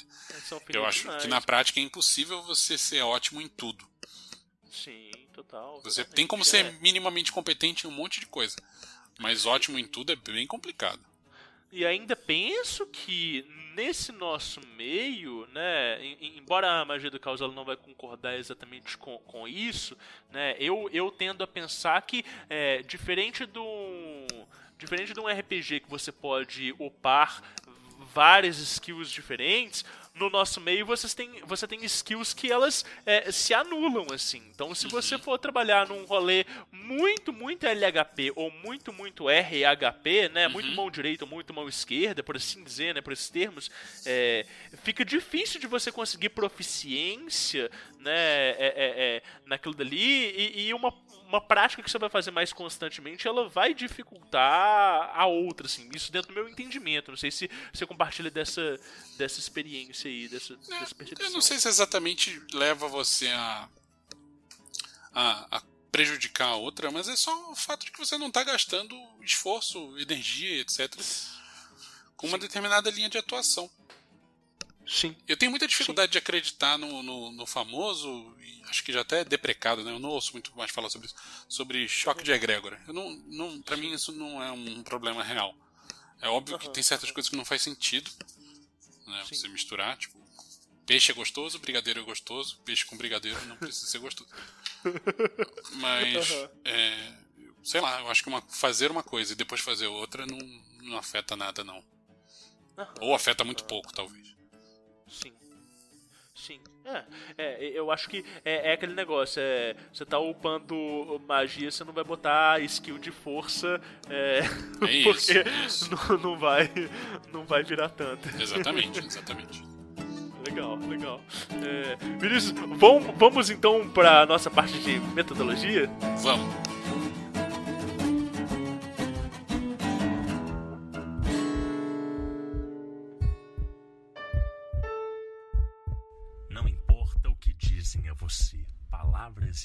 Ideias podem mudar o mundo. Di- di- Diário mágico. Cara, então, é, aqui a gente tem um, um questionário e, e aí eu vou te fazer uma série de perguntas. Algumas você vai responder objetivamente, sim ou não e tal. É, outras a gente tem espaço pra gente aprofundar um pouco mais. Você fica à vontade pra responder como quiser, tá? Beleza. Mas, cara, então, você falou sobre é, os seus diários, que você tem uma série de diários diferentes, né? Então, é, eu, eu entendi que você, te- que você usa mais diários físicos do que digitais. Isso é, é uma exclusividade ou não? Você também é, tem essas experiências multimediáticas, igual você chamou? Então, ah, hoje eu tenho cinco diferentes tipos de diário. Uau! Tá. É, eu tenho. Esse aqui é um, é um só, mas eu tenho um grimório, vamos dizer assim, onde eu Sim. deixo anotado um passo a passo de, de trabalhos que eu pretendo reproduzir com frequência, para não ter que Legal. ficar reinventando a roda. legal. Então, quando eu tenho uma fórmula que eu já testei e vi que funciona e pretendo fazer ela mais de uma vez, eu vou lá e anoto um passo a passo detalhado com tudo que eu vou precisar. Sei lá, se eu vou precisar de um determinado incenso específico, eu já deixo anotado lá, tipo, elementos necessários, saca? Aham, Deixo, deixo tipo um livrinho de receita, Sim. mas isso não é registro de resultado. Tá. Ah, eu tenho um diário cotidiano, que eu faço, tipo, as anotações do dia a dia. Uhum. Você separa elas dos registros mágicos? Não, não, esse, esse é o de registros mágicos. Tá. Se eu tenho uma anotação que não está ligada a nenhum trabalho específico, eu coloco como um adendo, saca? Mas é nesse Entendi. caderno que vai. Entendi. Eu tenho um que é para operações específicas. Então, quando eu vou fazer um trabalho longo, que vai levar, sei lá, seis meses, alguma coisa assim, eu não deixo isso misturado com o registro cotidiano. Inteligente. aham. Eu faço um caderninho separado e no registro cotidiano eu falo: ver a entrada desse dia para o caderninho tal, sacou? Ótimo, ótimo. E deixo bom. separado porque faz muito mais sentido você consultar depois. E Isso. ler um trabalho inteiro sem interrupções, sabe? Sem ter que ficar trocando Sim. no meio e tal. Aham. É, eu tenho um diário de sonhos. E esse é o que tá saindo da mídia papel pra mim. Porque tá sendo mais fácil pra mim anotar no celular assim que eu acordo do que levantar, sentar numa mesa, abrir um caderno, Liga. pegar um lápis. Nossa. Então eu acordo, pego o telefone, já, já já escrevo tudo ali que eu tenho que escrever e beleza. Então esse tá tá num período de transição, eu tô considerando passar ele 100% pro digital, mas nesse momento eu tenho impresso e colado num caderno que, que ainda tá em uso, saca? Entendi. Tá. É, é, e, e aí você, você escreve mesmo ou você grava áudio também? não, não pra- gravo áudio, registrações? não gravo. Não. É, eu também não acostumei com isso, não consegui. Não, pra mim não dá muito certo e eu não gosto muito da ideia de, de ter um robô do Telegram ouvindo meus sonhos.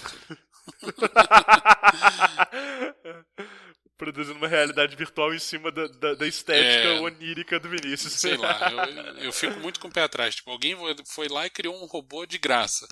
Cara, Aham. alguma coisa esse cara tá pegando, né? Bom, enfim. Pode- crer. E, e o outro- último tipo de diário, vamos dizer assim, que eu tenho são, são caderninhos de estudo. Então, se eu tenho uma obra densa que eu preciso fazer um milhão de anotações, eu pego um caderninho para fazer anotações sobre ela. Então, Legal. por exemplo, eu tenho um caderninho que é só de anotações de Dogma e Ritual da Automagia. Uau. Porque Tá, puta que pariu, né, cara? Cada, cada parágrafo ali tem. Tem uma Imagino tonelada que de informação. O, o caderninho do Liberaba também. Cara, esse eu não tenho, porque já tem tanta Ele nota tá de rodapé. rodas Publicamos o, o, o Liberaba e as notas de rodapé do Vinícius É. da Lívia inteiro.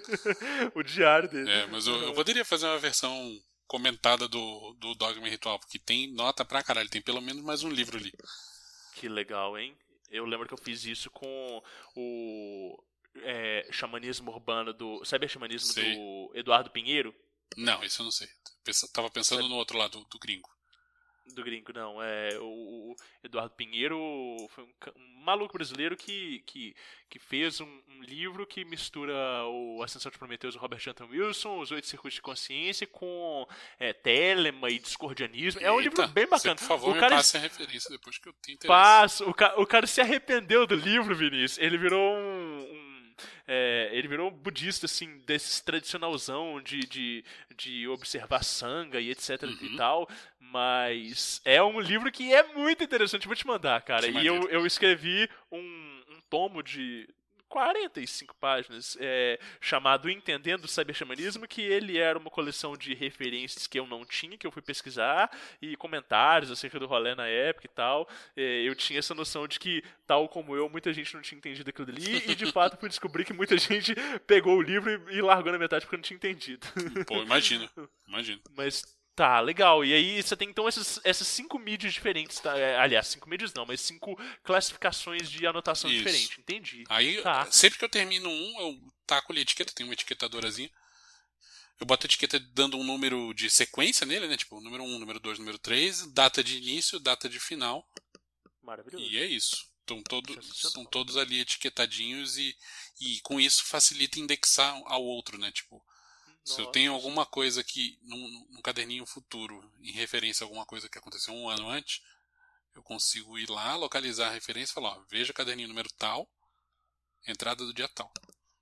Que legal, tá? Então eles ficam assim. É, é- é- é fácil de você referenciar e é fácil de você acessar. Uhum. E pra estocar isso? Fica nas estantes Ah, dos livros? tem uma estante no, no alto da, da, da prateleira lá que fica só com isso. Legal, tá. Um do ladinho do outro. E, e- e, cara, e quanto a esses cadernos, você geralmente eles compra eles ou você confecciona? Tipo, é, é, é, é, é uma coisa assim comum ou é mais Não, elaborado? não é nada de outro planeta. Eu só tento que todos eles sejam do mesmo tamanho. Uhum, uhum. Não é da mesma marca, mesmo modelo. Alguns são pautados, outros não. Enfim. Eu Só Entendi. tento que todos sejam do mesmo tamanho pra ter alguma unidade, né? Sim, tá. E, e, tipo assim, estética faz diferença? Tipo, de alguma forma você personaliza eles ou não? Não. Tem algum. Sim. Não. Tipo, no meio desses aqui tem um dos Simpsons, tem um liso, enfim. é. ah, pode crer, você não mexe nem na capa. é- Não, não ele faço é- nada. Ele é a capa que vem do caderno mesmo, só Uhum. começa a escrever. Não faço nenhuma, nenhuma customização neles, não. Tá, ne- nem consagração nem nada do gênero. Cara, eu dou muito pouca bola pra consagração, na verdade. Então, não. Pode crer. Tá, Eu- legal, a maioria legal. dos meus objetos acabam sendo consagrados pelo uso, saca? Sim. Eu vou lá, uso, Sim, uso, tá. uso, e pra mim esse objeto não tem outra utilidade a não ser magia. Então, Aham. tô olhando aqui, por exemplo, pra um objeto que não- de fato jamais usei, jamais vou usar pra qualquer outra coisa, porque não faz sentido. E, e- e você tem é, é, algum costume de, tipo assim, de cifrar ou, ou usar algum tipo de código, tornar o registro elegível? Ou não? Ou, ou isso é uma bobeira porque quem vai mexer naquilo dali é você mesmo, tem outras pessoas que vão encostar? Então, eu tenho, eu tomo um cuidado único de proteger a identidade de qualquer pessoa que eu mencione. Olha só, entendi. Então, é, se eu for falar de você, por exemplo, eu vou usar talvez o, o vou chamar RV. RV, sim. Então, sei lá, é, pode ser o Rodrigo Vignoli ou pode ser o Ricardo Vieira, sabe? Sim, sim. É óbvio que as Legal. pessoas podem conjecturar que se trata de você, mas não vai passar de uma conjectura e não se pode afirmar nada. Aham, Eu tô tá, pensando aqui que hoje eu super protejo e, e não deixo ninguém acessar, Aham. mas sei lá, um dia eu morro, né? Sim, sim. É, e, e- e aí, a- aproveitando essa pergunta, você escreve pensando que outras pessoas podem vir a ler? Tipo, é, ah, é, o grande Vinícius faleceu e agora a gente vai utilizar os cadernos dele para estudo ou, ou para passar isso pra frente e tal. Você tem essa preocupação ou não? A escrita é mais pra você e Não, tal? eu tenho uma preocupação de que o eu do futuro consiga entender. Ah, Então eu não posso ficar muito dentro da minha cabeça, porque. Tipo, eu não Ótimo. posso pressupor que daqui a 30 anos eu, eu vá pegar uma referência que, que para mim é óbvia hoje, sabe?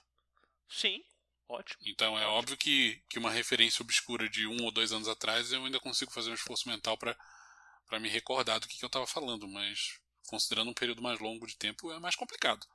Sim, tá. Então eu tomo maravilhoso. esse cuidado de eu mesmo entender, mas jamais pensando nos outros.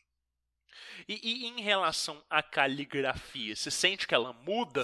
É, sei lá, seja ao longo do tempo ou seja de acordo com o humor? Como é que é isso? Então, é, eu acho que no começo eu era muito mais metódico na forma como eu registrava as coisas. E isso Sim. sim impacta, tem, tem um impacto na caligrafia. Então, se você pegar Sim. meus primeiros cadernos, você vai ver que a letra é pequenininha, apertadinha e muito linear. Então, até Aham. nos cadernos que não são pautados, cara, parece que foi feito na régua, tá tudo bonitinho e. Olha Minha letra é só, feia, porém você vê Aham. que tudo foi feito com muito cuidado e tal. Capricho. É, e no fim, não é que eu tenha parado de caprichar. Na verdade, eu, eu tenho tão mais interesse hoje no registro do que na forma Sim. Sim. que. Não vou dizer que eu faço tudo de qualquer jeito, porque não é verdade. Mas eu não fico mais me preocupando em fazer tudo super bonitinho. Eu estou muito mais preocupado em fazer o, o, o que eu quero estar escrito. Estar escrito. E, e- eu acabo me atentando mais para o fluxo de pensamentos e ideias do que na forma.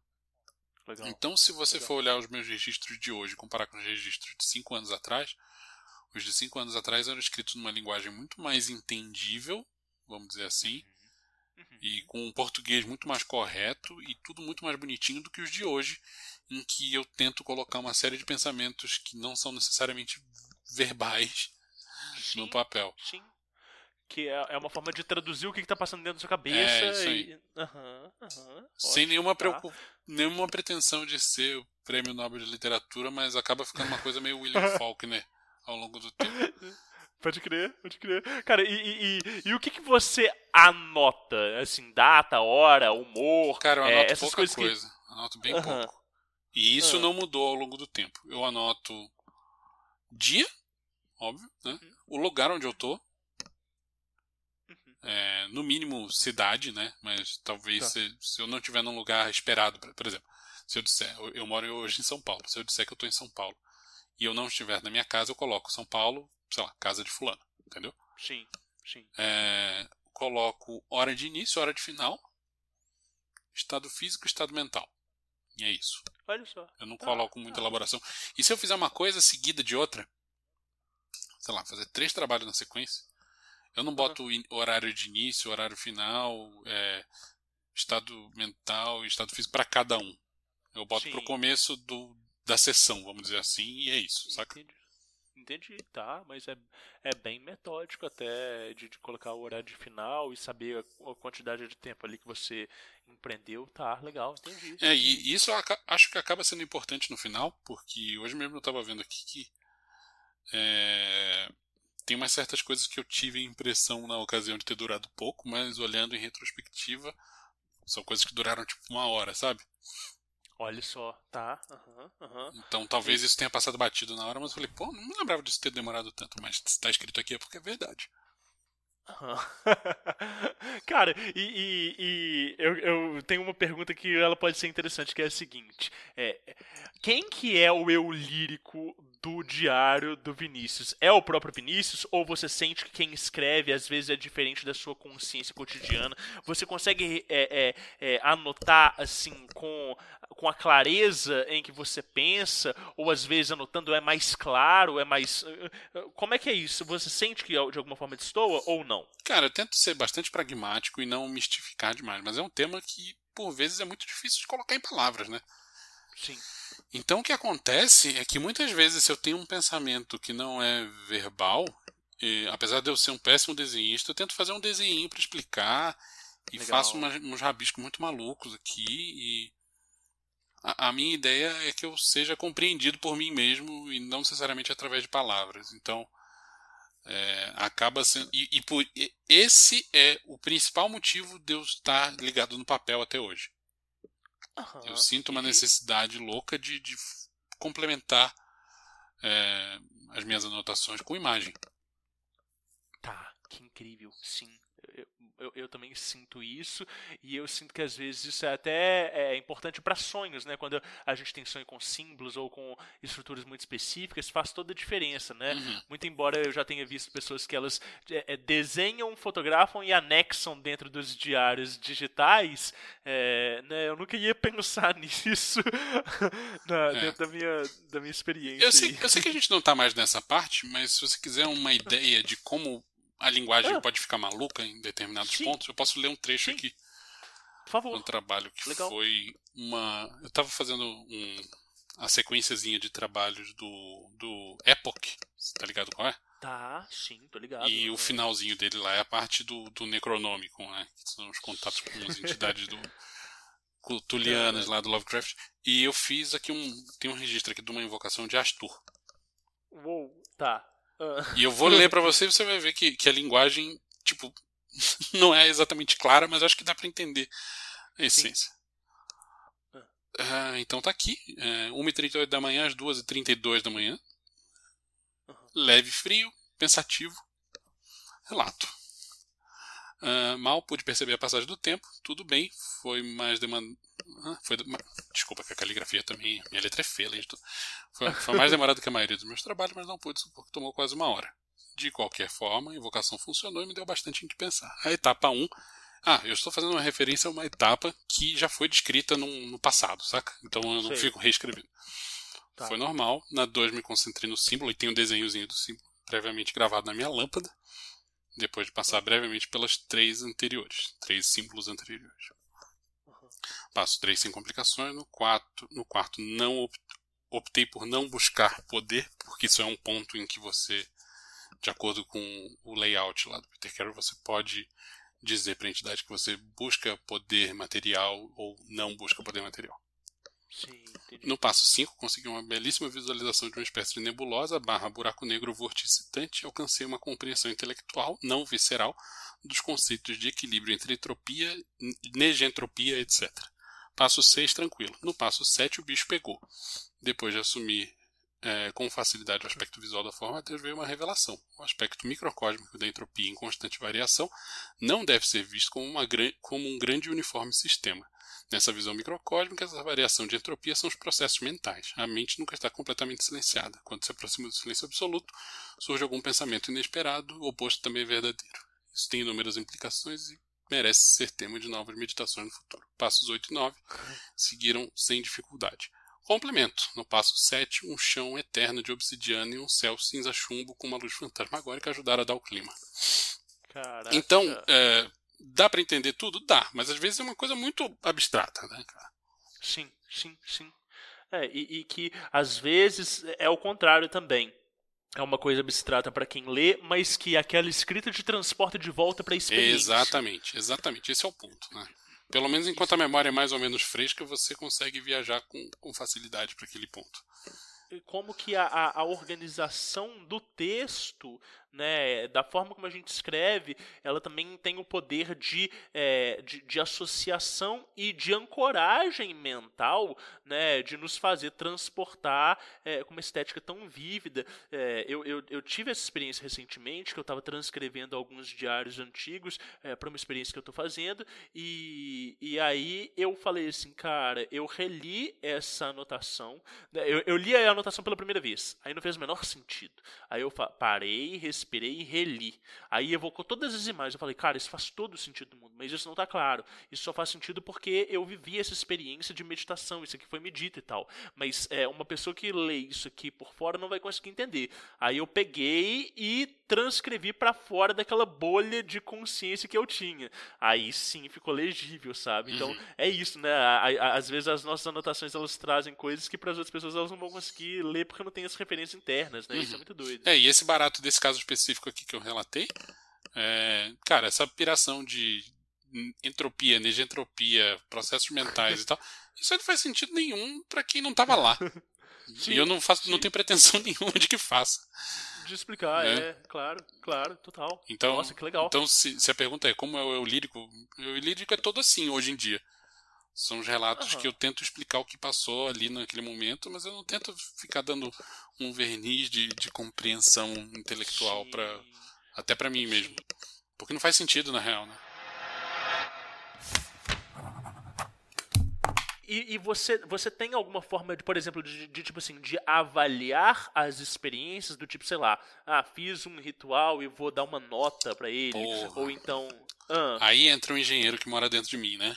Ah, legal. Cara, hoje em dia eu larguei mão disso, mas tá. eu tava olhando os caderninhos antigos e eu fazia de fato uma avaliação de nível de sucesso. Obviamente a ser constatado num futuro indeterminado, né? Sim, claro. Então, é, não anotava se na hora, né, se, se deu certo ou não. Mas eu revisitava as coisas que eu tinha feito e anotava se tinha dado certo ou não e tabulava tudo isso. E eu tenho aqui um caderninho específico que tem uma porrada de gráfico. Tipo, método tal dá certo 75% das vezes, método tal dá certo 25% das vezes. Sabemos, portanto, que o método que dá certo 75% das vezes é melhor do que o que dá certo 25%. Então, sim, eu já fiz muito esse lance de tabular. Mas hoje em dia eu já tenho meio claro para mim o que, que funciona e o que, que não funciona, saca? Então eu, eu larguei é, um pouco o aspecto mais experimental e eu vou no que funciona para mim. Aham, aham, tá, ótimo. É, é, é, é isso eu, eu, eu acho que é muito interessante para as pessoas que estão realmente experimentando coisas diferentes e tudo, né? Ou então estão numa prática ali constante, às vezes para algum currículo de alguma ordem, e que elas precisam entender como é que está o desempenho delas, uhum. né?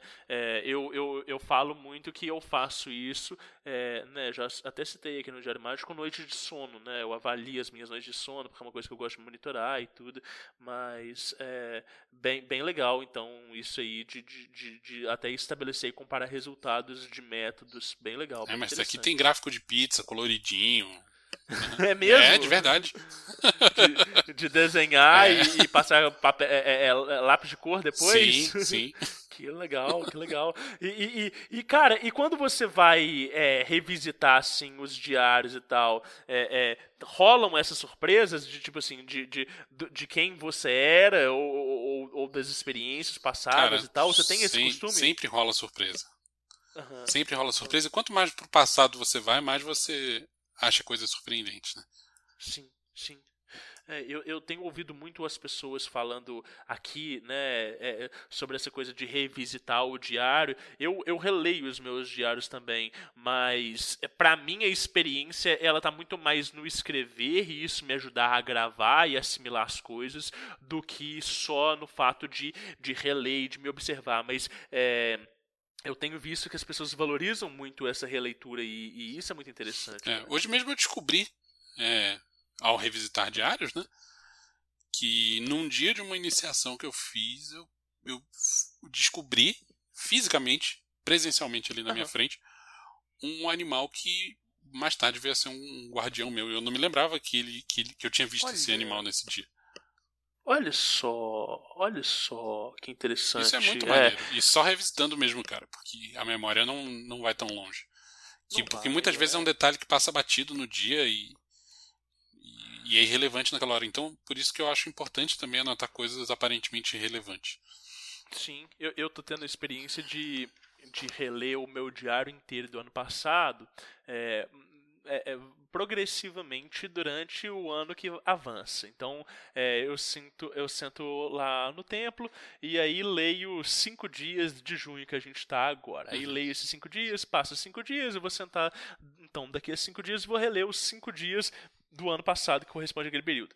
E aí é muito engraçado porque tem algumas é, tem, em algumas meditações vem os insights ou às vezes vem alguma ordem de alguma inteligência falando assim olha você precisa de fazer tal e tal coisa. Então é, incluir na prática noturna maior tempo de auto-aplicação de reiki. Isso foi uma coisa que eu li hoje por exemplo. E, e aí é, o tanto que aquilo ali me passou completamente despercebido no período que eu não, não mudei meu hábito e que aí assim seis meses depois isso vai se apresentar de outra forma com outra pessoa falando olha você você deveria fazer isso dessa forma, saca? Então, tipo assim, a displicência documentada no diário. isso é muito doido. É. Ô, Vinícius, e, e pra gente terminar, cara, é, com base em toda a sua experiência, o que, que você pode dar de recomendação pros ouvintes do Diário Mágico, né? O que, que, que, que você pode falar pra gente, assim, um conselho, cara? Cara, olha só. Eu não sou exemplo de fazer isso porque eu tenho um período de lapso também. Tá. É, por exemplo, desde o período que eu comecei a fazer registro mágico até hoje, eu tenho um, um período grande de lapso em que eu passei dois anos sem anotar uma letra. Uau! Uhum. Porque simplesmente estava fazendo muita coisa, tanto, tanto magicamente quanto não. Sim. Então, foda-se, não, não dá tempo de anotar tudo, eu prefiro fazer. Né? Sim. Entre anotar e fazer, vamos fazer. É, uhum. O que eu recomendo é, mesmo que você é, passe por um período desse, não fica protelando pra, ah, eu vou, um dia eu boto tudo em ordem, saca? Não, cara, uhum. abandona mesmo, foda-se e, e, continua de onde, você, de onde você quiser continuar. Legal. Eu acho que manter a, a regularidade é o ideal, mas se você não conseguir, não se abale, não pare de praticar e não pare de registrar por causa disso. Se algum dia faltou uma prática, é, faltou um registro, ou se você passou um mês ou dois anos sem fazer nada, coloca lá uma anotação falando, olha, passei dois anos sem anotar, mas não fiquei parado não. Sim, legal. Tipo, como se fosse uma recapitulação, né? Uhum. É, nesse, nesse período, por exemplo, de dois anos que eu passei, eu, eu anotei na sequência, ó, passei dois anos sem anotar, mas não sem praticar. Seguem highlights desse período.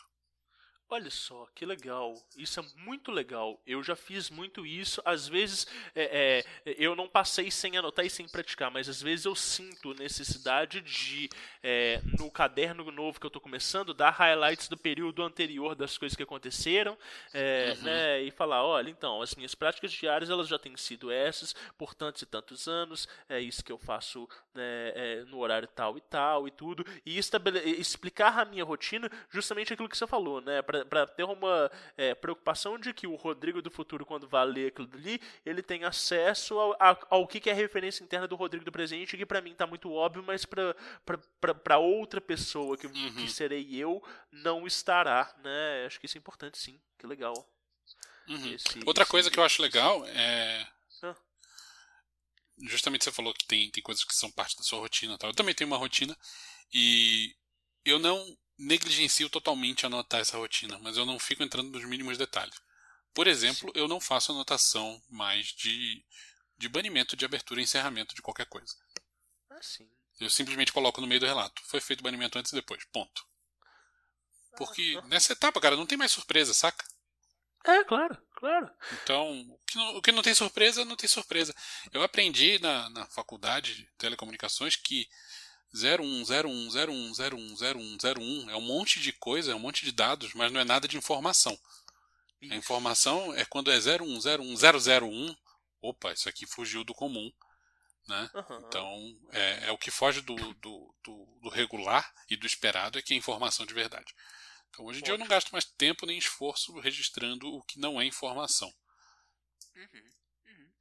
A minha forma de contornar isso é justamente colocando lá é, a, a abreviação do ritual de banimento, então, sei lá, RMP e a notinha.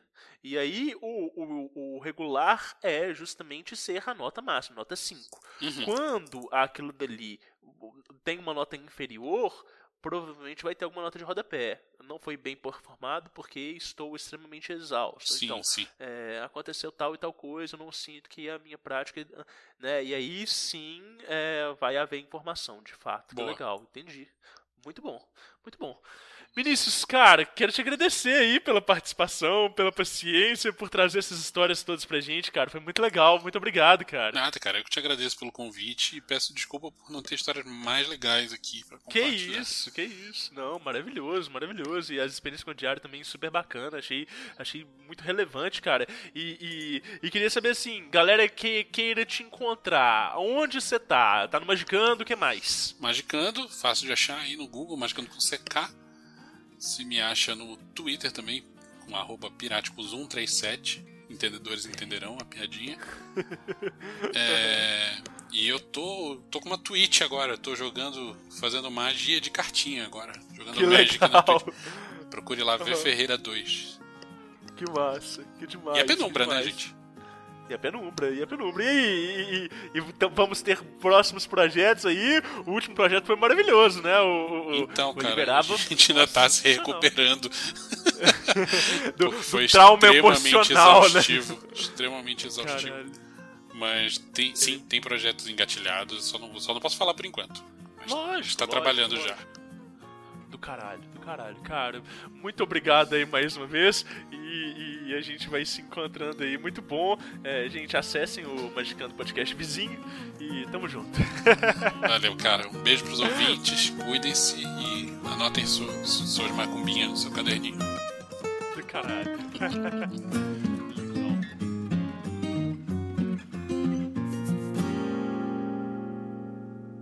Muito obrigado por ouvir mais esse episódio do Diário Mágico. Eu espero que vocês tenham gostado. Eu espero que vocês estejam desfrutando dos temas, dos convidados, de todo o formato, de tudo aquilo que a gente traz e apresenta para vocês. As histórias, a edição, a arte das capas, tudo isso é produzido por uma equipe. É, eu espero que vocês gostem desse conjunto e que vocês estejam apreciando devidamente todo esse esforço que a gente faz. É, a arte das capas está na mão do incrível Gabriel Oliveira, da arroba Dinamite Feita em Casa. A edição é feita pelo Guilherme Neves, da Lefou Podcasts. Eu, Rodrigo Vignoli, sou o apresentador e sou também o produtor, não só do podcast, mas de todo esse projeto que o Diário Mágico vai vir a ser. E claro, a gente sempre acredita aqui os mestres secretos por administrarem aquilo que há para ser administrado. Então, fica aquele recado. Anote os seus resultados. Lefou Podcasts. Continuem escrevendo.